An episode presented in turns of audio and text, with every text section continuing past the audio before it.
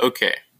So I believe Malcolm X is kind of a real life version of a comic book like superhero.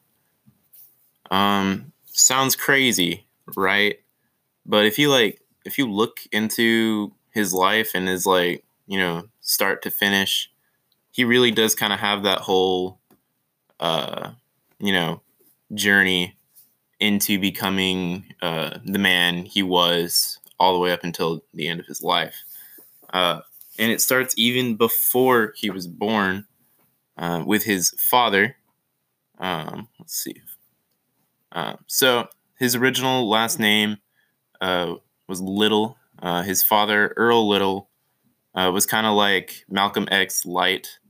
Um, kind of wrong to say, but he was a minister and an avid support of uh, you know you know uh, civil rights leaders and uh, because you know being a black man at the time it's kind of natural to want rights and to be treated like a human you know like you do.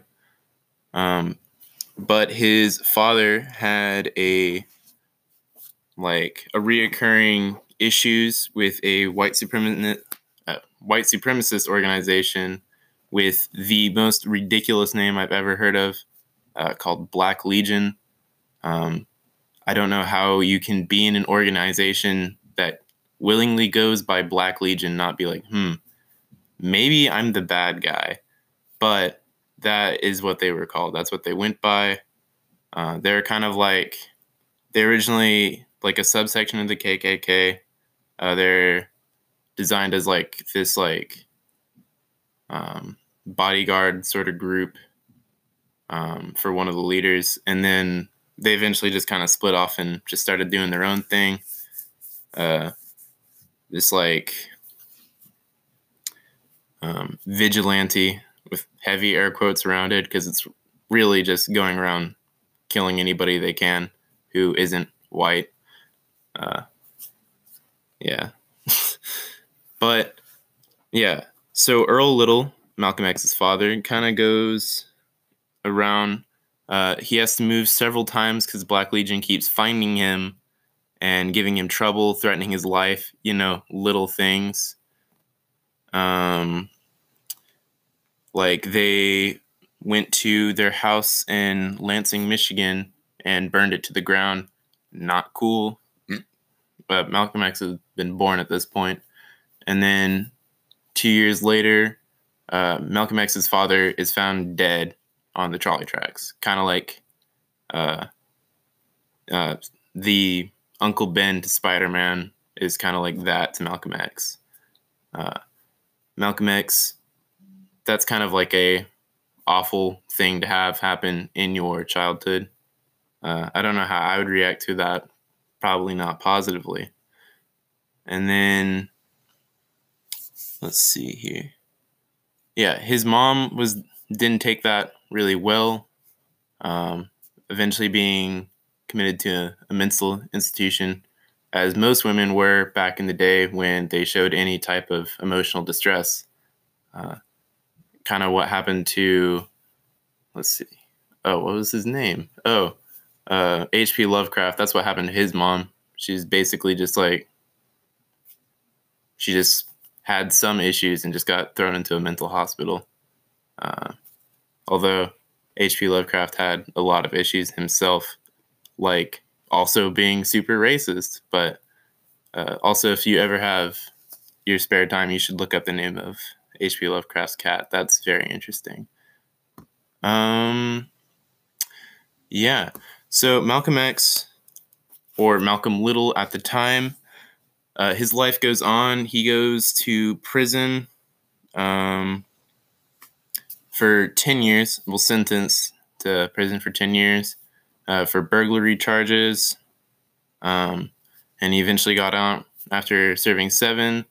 Um, he used like that time to further his education, and it was during this kind of period that uh, he tried and kind of like chase self enlightenment and eventually converted to the Nation of Islam.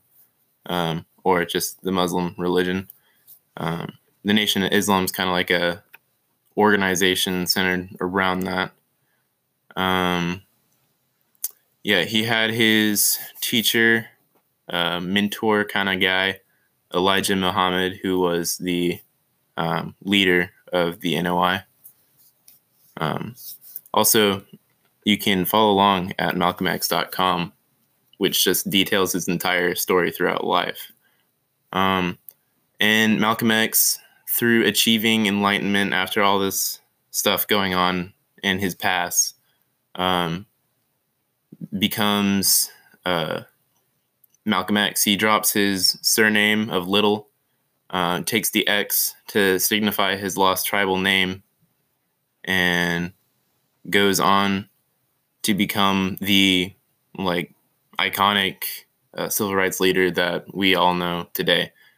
Um, goes on to um, influence many, many people to join the Nation of Islam, uh, growing their membership from 500 in 1952 to 30,000 in 1963, which, if you've ever tried uh, creating a religious organization, uh, that's really impressive.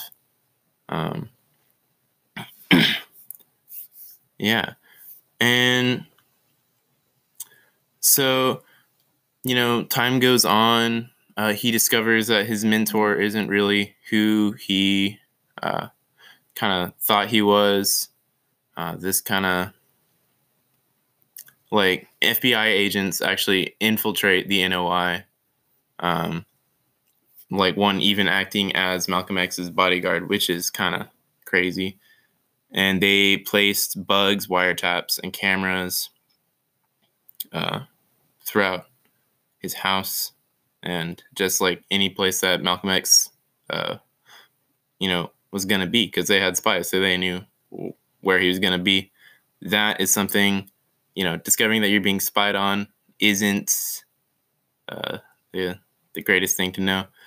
FBI pretty much outs his uh, the his mentor Elijah Muhammad um, for having secret affairs with at least six women within the organization, um, and also some of these relationships resulted in children, which you know that's that's not really with Islam, um, you know.